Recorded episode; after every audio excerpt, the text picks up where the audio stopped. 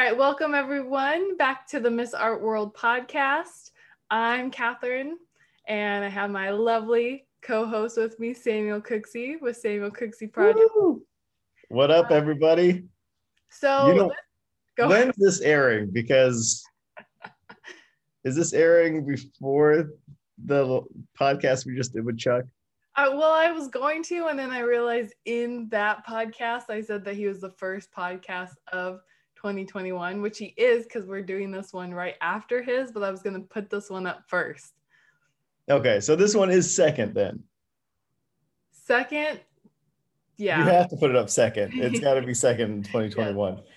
Um, the reason why I ask is because I'm normally I'm trying to come up with some fun way to say hi, and I don't know why I said howdy. Howdy, howdy, howdy, howdy.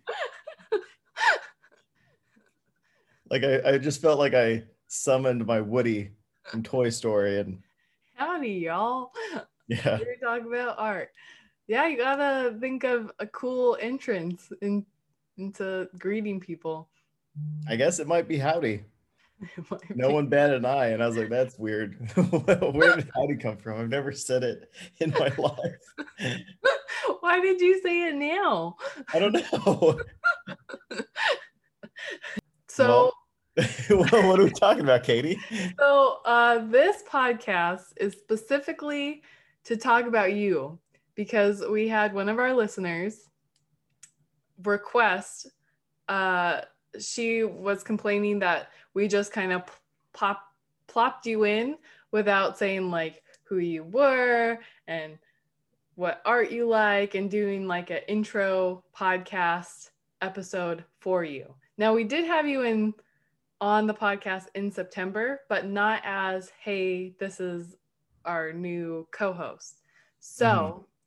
she wanted me to ask you art questions and kind of introduce you and discuss why you're the new co-host. Does she watch the Zoom or does she just listen to this? Uh, I think she just listens. Okay, so just so she knows, I'm incredibly tall, dark, and handsome. You know it's Evelyn, right? So she knows who you are. And she already knows what I look like. This is Evelyn's request. She's always very timid about giving me criticisms or like suggestions on the podcast. I'm like, no, please do. Please let me know, like, hey, you should think about this, or because that's that's how we get to know what listeners might want. She listens to every episode. Anyways, so let's talk about you, Samuel. Uh, Samuel, you're my brother. So Yep. you grew grew up with our father, who uh, I consider as the person that introduced us to art.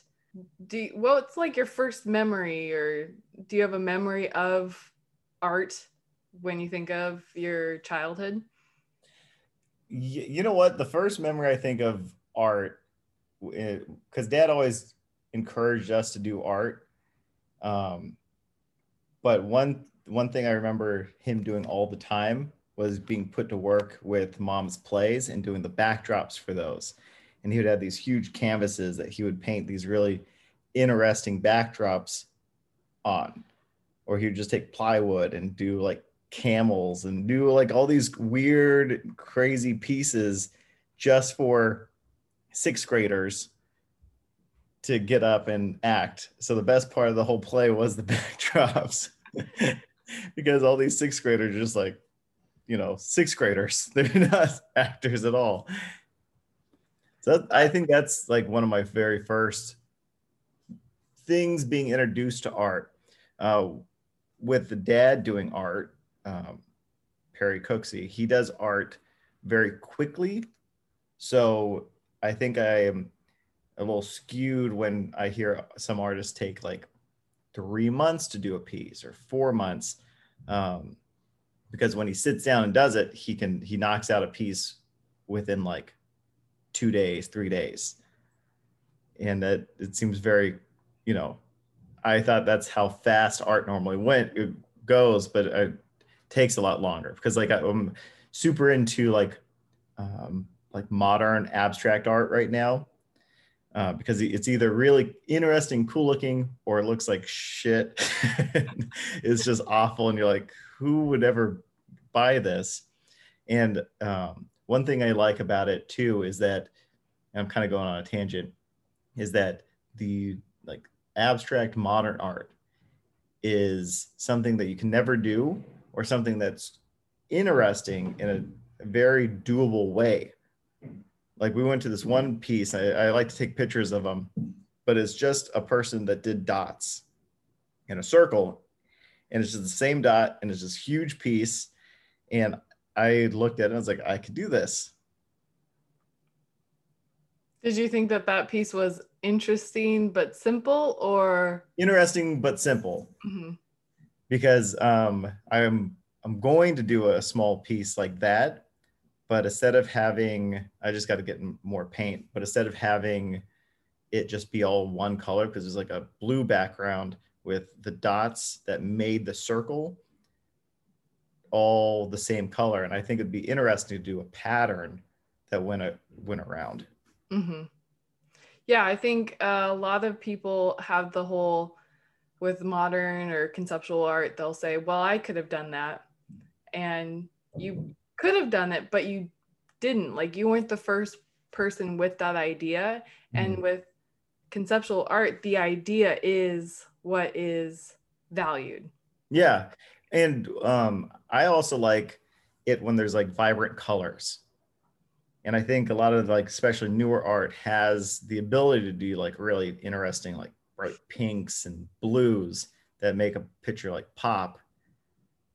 But at the same time, um, it doesn't have like those darker you know how like uh, like victorian art is kind of darker mm-hmm. and it's just they didn't have those like unique abilities to make those colors to really make the pigments um, a lot brighter mm-hmm.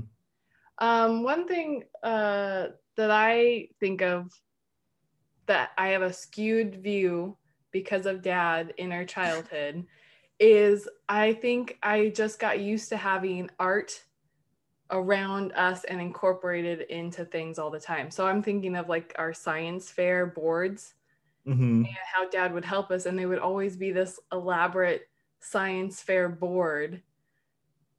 And you look around and no other kid had this like art piece science fair board, but we did. And it was just normal. And even our rooms growing up were elaborate designs or paintings, murals that dad would do. Um, when you were growing up, he did that whole space scene with the astronaut floating over um, the earth. Mm-hmm. And that's just like was normal for us. Oh, yeah. So, uh, yeah. And I think well, you always talk about like me doing art, and I don't consider any of the art or stuff that I've I do as art, just kind of like a creative outlet. Um, because I think more of my art would be storytelling than the actual pieces, even though, you know, writing as like you doing art and you have the issues with your eyes and you uh, definitely do a bunch of art still. I had that issue with dyslexia, but I'm still attracted to doing that. Is is that a weird concept that you and I both have these weird things that keep us from doing what we like, but we still try to do it? Yeah. Is it easier for me just to be an artist? yeah. well, I I wonder what it is about our personalities that's like, yeah, this is going to be the hardest thing I could possibly do. I'm going to pick that. I'm going to do I'm, I'm going to do it. Why do you think that the pieces that you've made aren't art and just creative outlets, the art pieces. Because I think a hmm. lot of people are like you, where they make things, but they don't consider themselves an artist or that that's an art piece. Whereas the piece that you did that I'm thinking about with this is not art written into it to me is a very interesting art art piece. I would consider that art. Um, you know why I think? Because I don't consider myself an artist. Okay. And I think that's the the big dividing factor is if I considered myself an artist and wanted to like took pride in that, I think then I would consider like that piece art, my little doodles that I do art, um, like other pieces that I did as a, a younger child art. mm-hmm. um, but I don't because I think looking at other people do art, it's got to be, and I just keep using the word art. Uh, it's got to be something that someone has honed their skill with and has spent a lot of time, even if it doesn't ever look great to the the viewer or the person that's looking at it, even if they don't like it.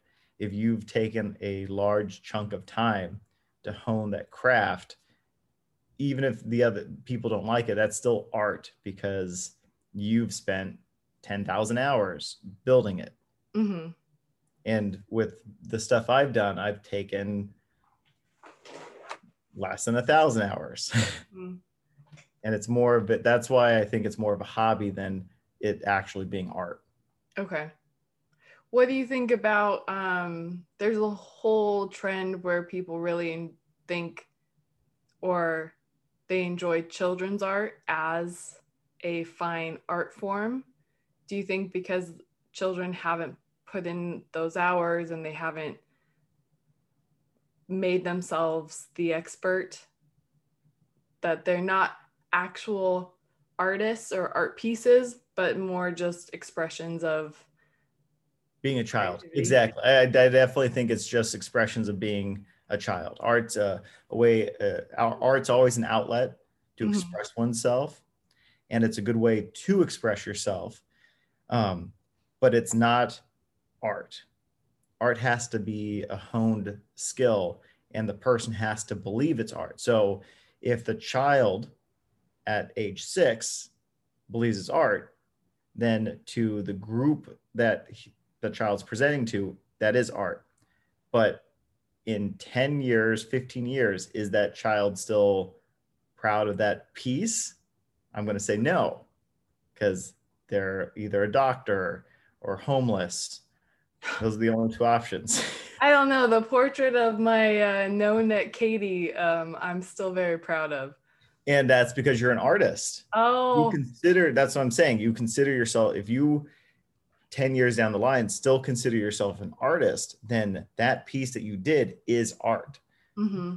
Because it shows it shows the journey of your art career. That's interesting. So you said earlier that your artwork is your writing. Yes. And you've written uh, Haley and the Berserker King, and you're almost done with the second volume. Um, part one is part one. So how I'm trying to do my art right now is different from the first time I did it.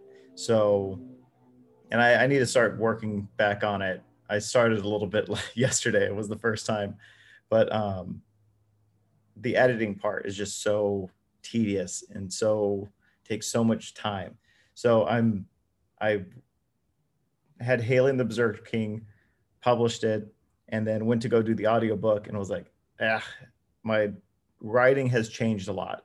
And I don't like the way this is written. It can be a lot better. So then I went back and basically redid it and took a good chunk, a good like 150 pages out. And then um, added that information in throughout the book and then change people's dialogue a little bit because um, I realized people kind of all sounded the same. There's a couple really distinct characters, but then the dialogue or the way they would talk to each other was very similar to just the way I talk. So I needed to really get into the head of the individual. And um, what I think happened was I planned out the whole timeline and I was trying to force all the pieces to fit in the timeline without having the um, characters go on their own journey to the end. Okay. So now, like, um, I'm writing a new one uh, the two main characters are Tristan and Isolde. Um, I had Ashley. That one's actually closer to being done than the second book of Haley and the Berserker King, because it's a, a, lot shorter uh, novel. But that one is basically about two siblings who are homeless and living in their old burned down house and you don't really know much about their lives because they were really young when their parents died uh, in the fire and it's they get separated but they're always trying to either get back to each other or protect each other in these different ways and it's about how um, the whole the whole premise of the story is about how fear dictates a lot of what we do good or bad fear kind of controls the two children. That's without go, getting into the entire story, but that's kind of like the idea behind okay. it. And it's called Tristan and Isolde. Um, the working title right now is called um, Isolde and the Sword of Fear. Okay. Because Tristan and Isolde is a love story, right? Like a Tristan and Isolde is a love story. Okay and it is still a love story. That's mm-hmm. why, um, because I had it was a kind of a writing exercise I was trying to do, and I had just Ashley pick the two names, and she picked that, and that's well, I didn't want to do like a traditional love story, but the love between siblings is still love, and that's why uh, I went with that kind of theme, where it's not just two people or two people falling in love. It's people that were born and still have that, you know, sibling love or the family love. I think that's interesting because uh, your sibling relationship is so unique than any other relationship that you have with anybody else because it's not romantic, but you have such a strong bond with them that is really held together because of your family ties like it can never be i'm thinking of um what's that show dexter mm-hmm. uh, on netflix where they're like siblings and spoiler alert for anyone who hasn't seen the rest of the show but you and i have talked about it where it's weird because they're such established as like brother and sister even though they're not related and then at the end of the series it becomes romantic and for no me, reason. Yeah, like, for no reason. But that's with siblings, that line is never crossed unless it's weird Game of Thrones. But you never, that's, you know, you can have a, a friend that's a man friend and he can have romantic feelings for you. But for me, with my brother, like he's always my brother. That's my relationship with a male that can never ever be romantic. Mm-hmm. I I think that's interesting because it's unique. Yeah, no, it is. Um, it's like um, I, I think what makes siblings um, have a strong tie to each other. And you talk to people and they're like, ah, I'm not close to my siblings and whatnot. That you should be because the that person has grown up experiencing the exact same thing you experienced, maybe in a different way or in a different uh, experience, a little different, but they had the exact same events that shaped your life shaping their life as well. Mm-hmm. even if they weren't the main person um, being influenced by it. So like you're um, an athlete and you're winning a whole bunch your sibling is seeing that and it's still affecting their lives of you being an athlete. And um, they might also be gifted and be, a, be an athlete and have like the same kind of path or you know they might not be. And then it's you're you're watching them either succeed or not succeed either probably down the same path. Because a lot of times siblings kind of feed off of each other um, with what their interests are what they like and and things like that because you try to emulate try to fit into your core group that you're with so uh, some people, it's you know your core group is friends, and you have that same close connection to your friends your whole life. But uh, some people, uh, with a lot of people, especially in the United States, you have friends for a little bit and then your friends kind of, you know, fade away or disappear. Mm-hmm. It's very rare that you have a friend that you know and you still consider a good friend from childhood to adulthood. Mm-hmm. Yeah.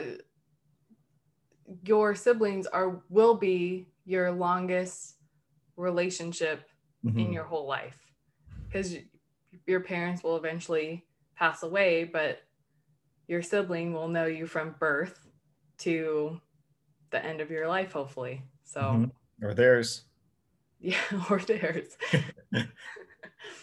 okay, so what if someone wants to um, go read your book? Where would they go?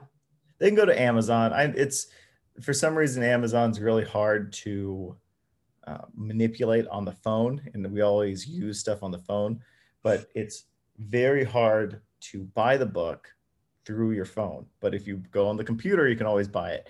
And I think what was happening was um, when I first made it as a paperback, it was ginormous because I didn't realize it was my math. size. Yeah, it was it was textbook size.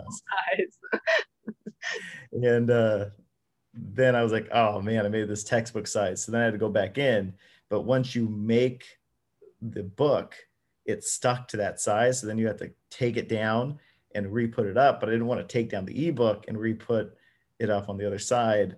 So then I left the ebook up. It's just a mess. I should really just take everything down. And when the new remastered version comes out, just republish everything. Take everything down. Just go, okay, here's the ebook and the master book. They're together because I feel like with your story and background and how you're talking about getting into the different characters.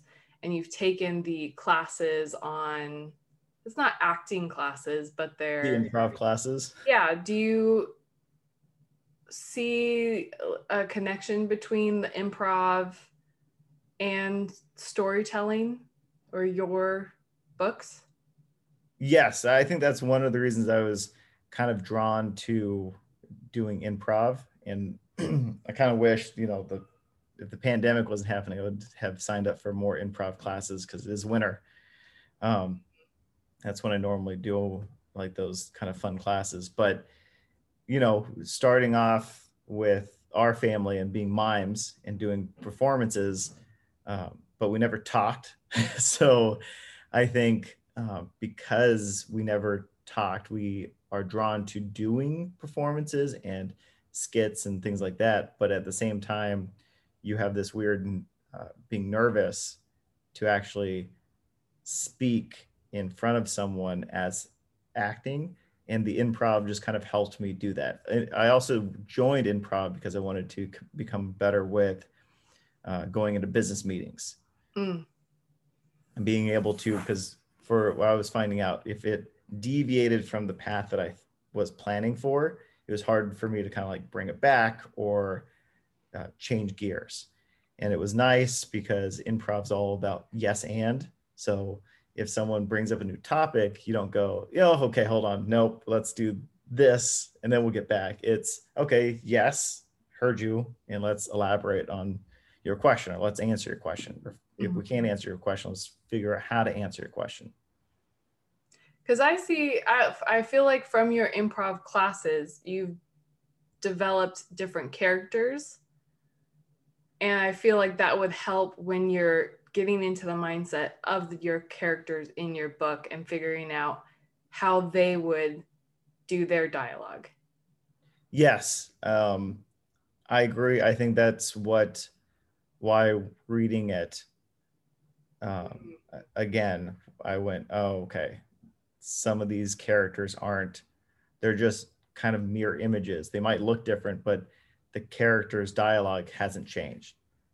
Mm-hmm. um, and i like characters like the characters that really stand out in any of my like short stories and um, writings is characters that are uniquely different or over the top. When they're over the top it seems easier because in improv things are over the top anyways and our mimings things were over the top so you can get into that kind of over the top mindset but when a character is more subtle it's it was it has been harder for me to write more subtle characters with subtle character differences. Mm-hmm.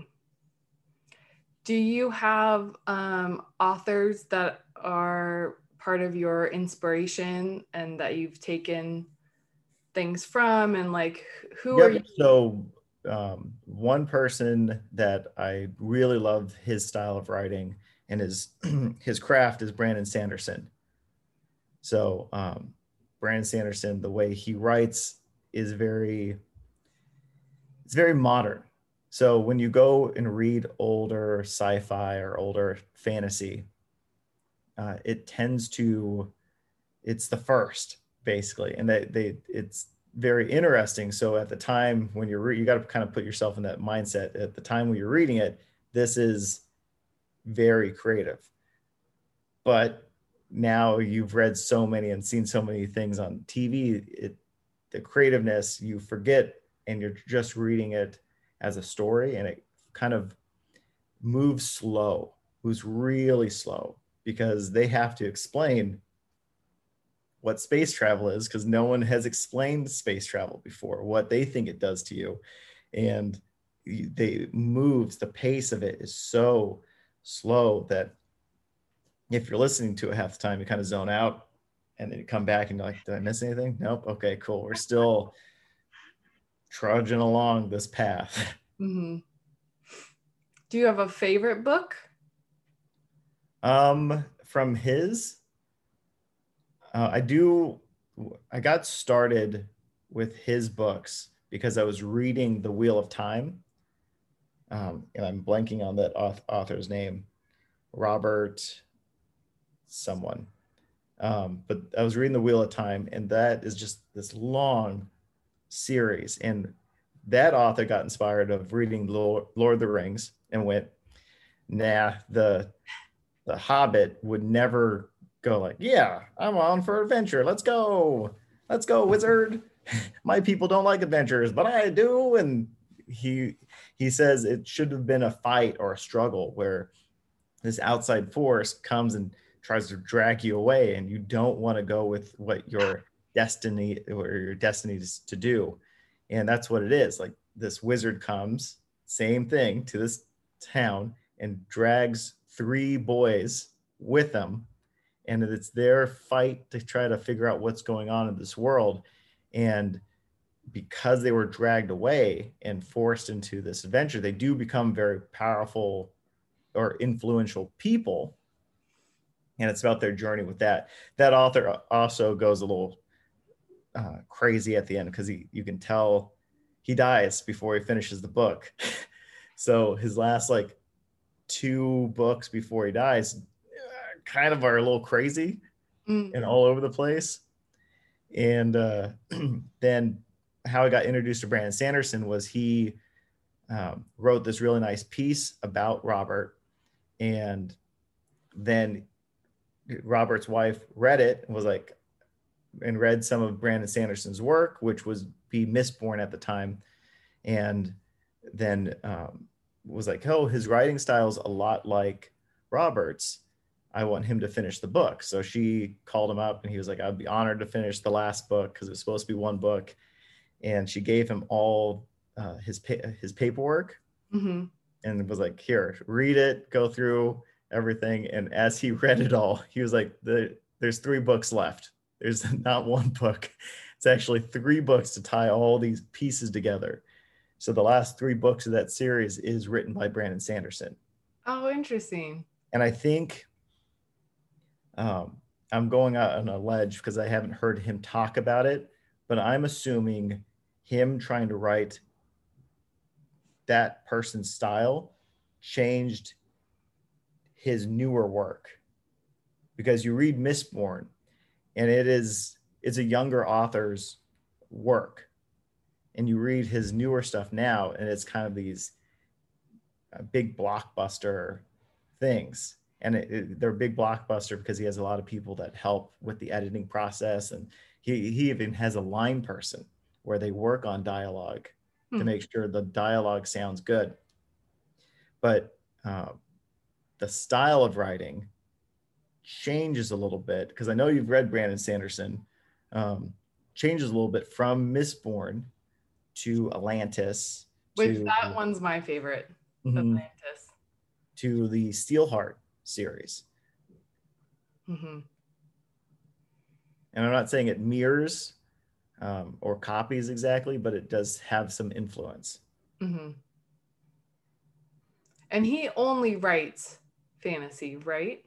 He does. He only does write fantasy. Are you? It sounds like your um, book that you had been working on isn't fantasy. It is fan. Everything, most everything I write is fantasy. Okay. The only thing I would say is not fantasy are um, like the because we do come from a very religious background are the prayers that I I tend to write. Hmm. I didn't know you wrote prayers. I don't share them. Oh, you just write prayers? yeah, Oh, that's nice. I think it's a good way to, you know, stay spiritual, I guess. hmm Why not share them? No, because I just I don't want to. Do you write? I, don't feel comfortable enough. yeah. Do you write any poetry? I do write poetry too, Mhm. and I don't share that either because I think you know what I think it is. Um, I don't like sharing how I feel a lot. Like if I'm telling you how I feel, it's probably gone too far. So if I'm telling you I'm not in a good mood, I probably haven't been in a good mood for a couple days. Yeah. so by the time it gets to that point, it's probably too late. Um, and poetry really kind of opens up and rips kind of someone apart a little bit. You can kind of see into their soul. And I think, um, you know, poems and prayers are that kind of soul exposure. hmm Eli, our brother, is a writer too. I find it nice, which m- it might not be a good thing to say, but I find it nice that I'm the only artist in the family. So I don't have this feeling of competitiveness. Do you find that with Eli because Eli's also a writer? How do you kind of balance that relationship? Um, well, always we've fed off each other, anyways. Mhm. So, him being a writer helps me finish stuff. so, I need that competitive drive because there's a lot of times I'll start something and I won't finish it, or it will just kind of take a long time for me to finish because I'll work on it for a really hard or a really long time and then I'll stop. Mhm. So it, I don't know. And then with COVID this year, and kind of going on a little tangent. Anyways, it helps me to answer your question. It, it definitely helps me finish things. Uh, but with, like with COVID, it's been such a weird, interesting year that I haven't written that much. Mhm. I've done a little more editing and I've tried to get to do things, but I feel I know the it's hard to get in that mindset to actually complete something or stay focused because you're home all the time. There's nothing going on. It was very nice to be able to go, okay, I come I can come home, work for a couple hours, go do this, come back. but being at home the whole time is just kind of your mind wanders and it's hard to get focused and it's hard to uh, make yourself do something productive Mhm. Cuz you're home all the time. because you're home you all the time a little bit. Exactly and then it, it kind of gets pushed back and everyone's kind of all doing the same thing and you know you tend to drink a little more and not exercise as much like everything that's productive that you've been building up for is kind of falling apart because you don't have other people to keep you in line Mhm. and you don't have people to you know i guess just keep you in line i, I really think you at least i do i feed off of other people. I love to be around people and talk and do things like that. And then when i eh, have exerted all of that i can come home and write. And i Mhm. think a lot of times too is um, writing comes from and same with art you feel inspired by something and that's from living and being at home is not really living. Being Mhm. stuck is not really living. I feel i feel like that's one thing we're all kind of going through with covid right now is everyone feels stuck they can't change anything. Things feel like they're falling apart which is they're not because you're still at home. Everyone's you're still eating. Things are things aren't bad. You have internet. You have all the stuff that Water and, the, the, the world the most the world doesn't have. But you feel lost almost. And i think that's why people are getting up in arms or fighting or rioting and things like that.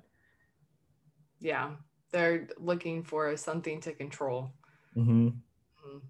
No, I felt the same way creativity wise. Um, even with the podcast, it took me a long time to get it going again because I just f- felt not inspired, not wanting to create anything. And it's the perfect time to start working on a series because I'm home the whole time, but yeah hard to get momentum. And I'm still, I've gotten a lot better.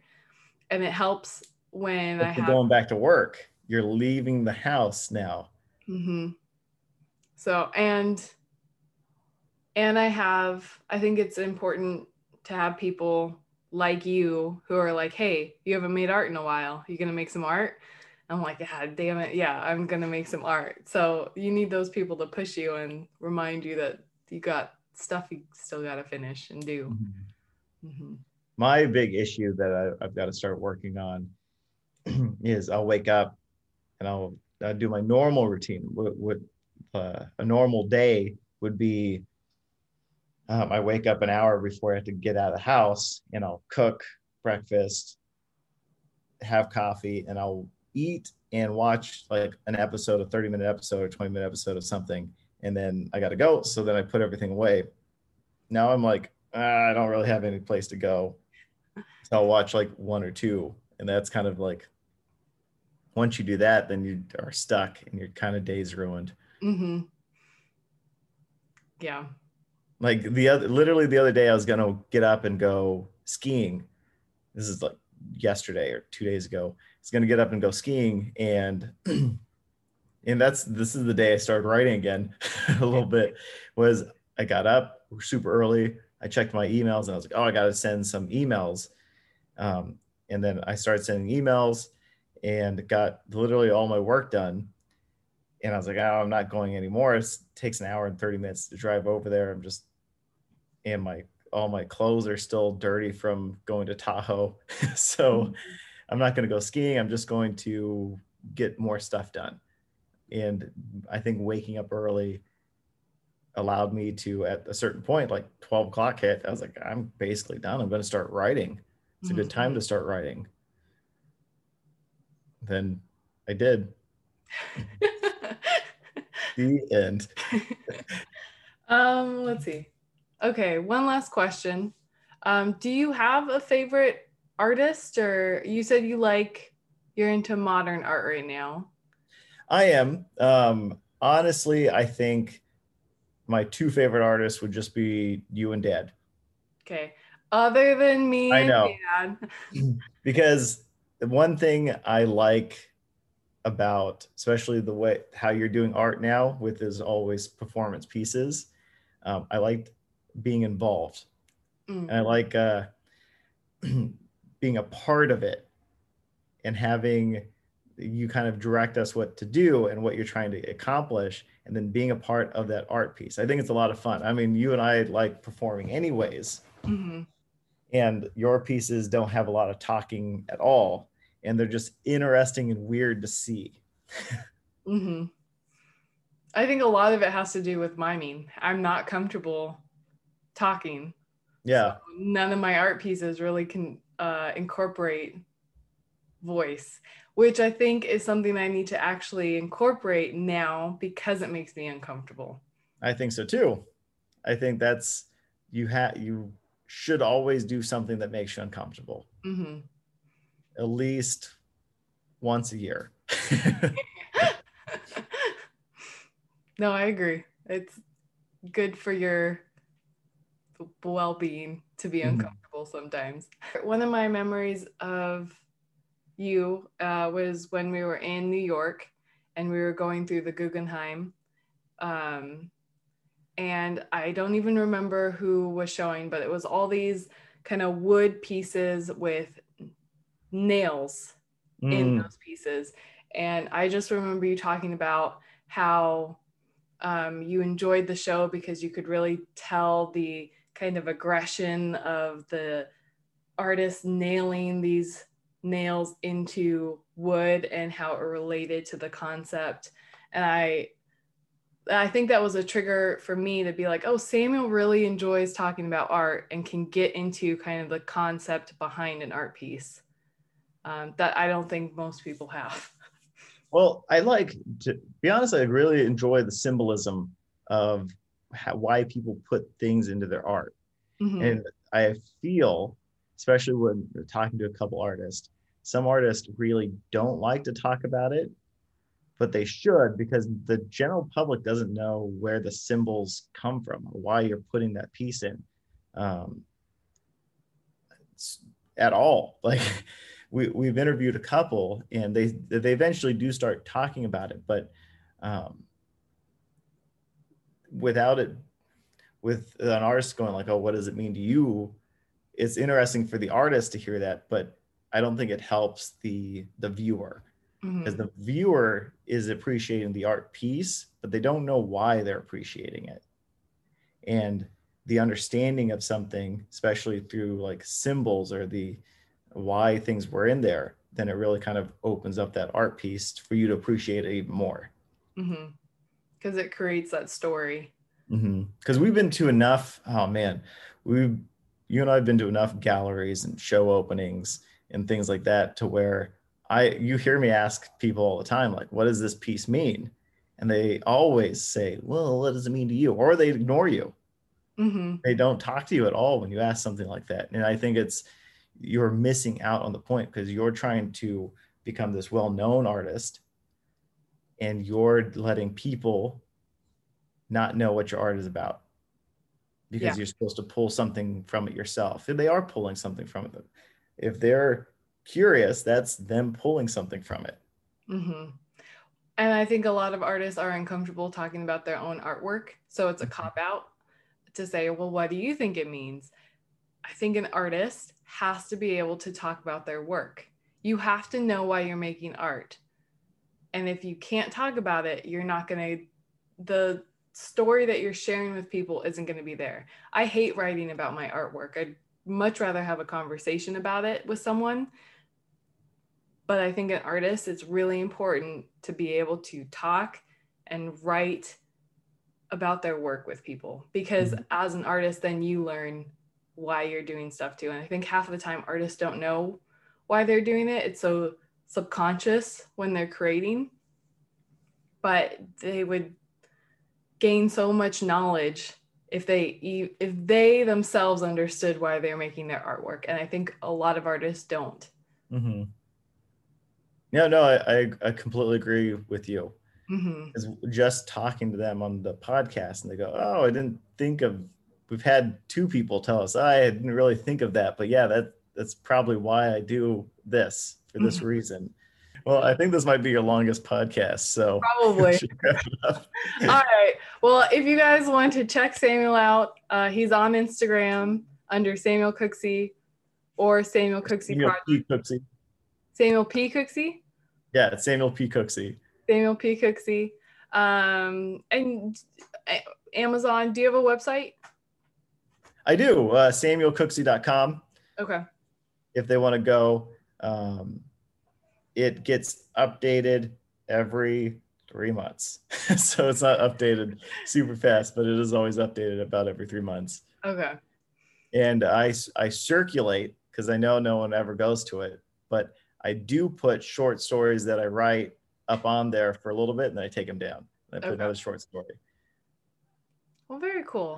Free that anyone could read or edit. And if you ever do read any of my work, because I'm very dyslexic, I put a lot of the raw raw stuff up there. So if you ever do see something that's misspelled or doesn't make sense, let me know because that's part of the editing process anyways. I'm not trying to get you to edit it, but it, I can't. I don't have someone to sit on my shoulder and read and edit everything. It's just kind of you know.